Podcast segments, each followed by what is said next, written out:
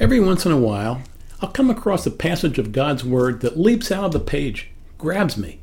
A passage that envelops me like an ocean wave, smothers me like a blanket, hits me in the forehead like in that old commercial that said, I should have had a V8.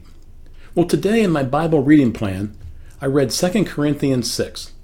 That was the scripture that tackled me and encouraged me. Well, maybe it challenged me, inspired me, urged me to raise the bar in my faith, love, and life. Let me read the main passage that knocked me down. It's verses 1 to 13. As God's co workers, we urge you not to receive God's grace in vain. For he says, In the time of my favor I heard you, and in the day of salvation I helped you. I tell you, now is the time of God's favor.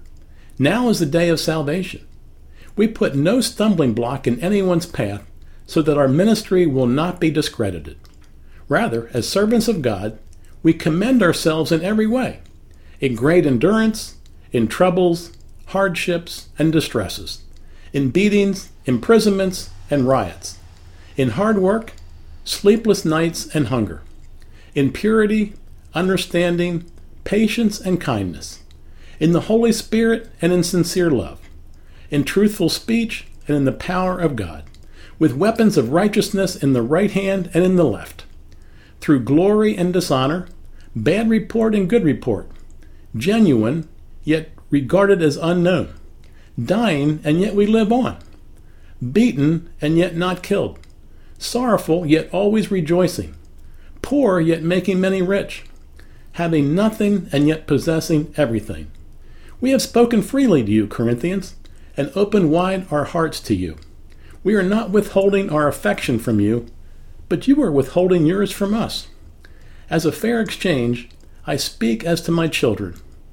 Open wide your hearts also. End of quote. Do you see the graphic images? The angry crowds whipping Paul? The cruel, cold, dirty prison cells? The burning eyes from nights without sleep? Do you feel the tangible effects of love? Maybe feel the stomach pangs of hunger? Do you smell the blood and sweat shed for these people in Corinth? Friends, this is what got to me. Paul was living by faith in Jesus Christ, no matter what, no matter the cost, no matter the consequences, no matter what.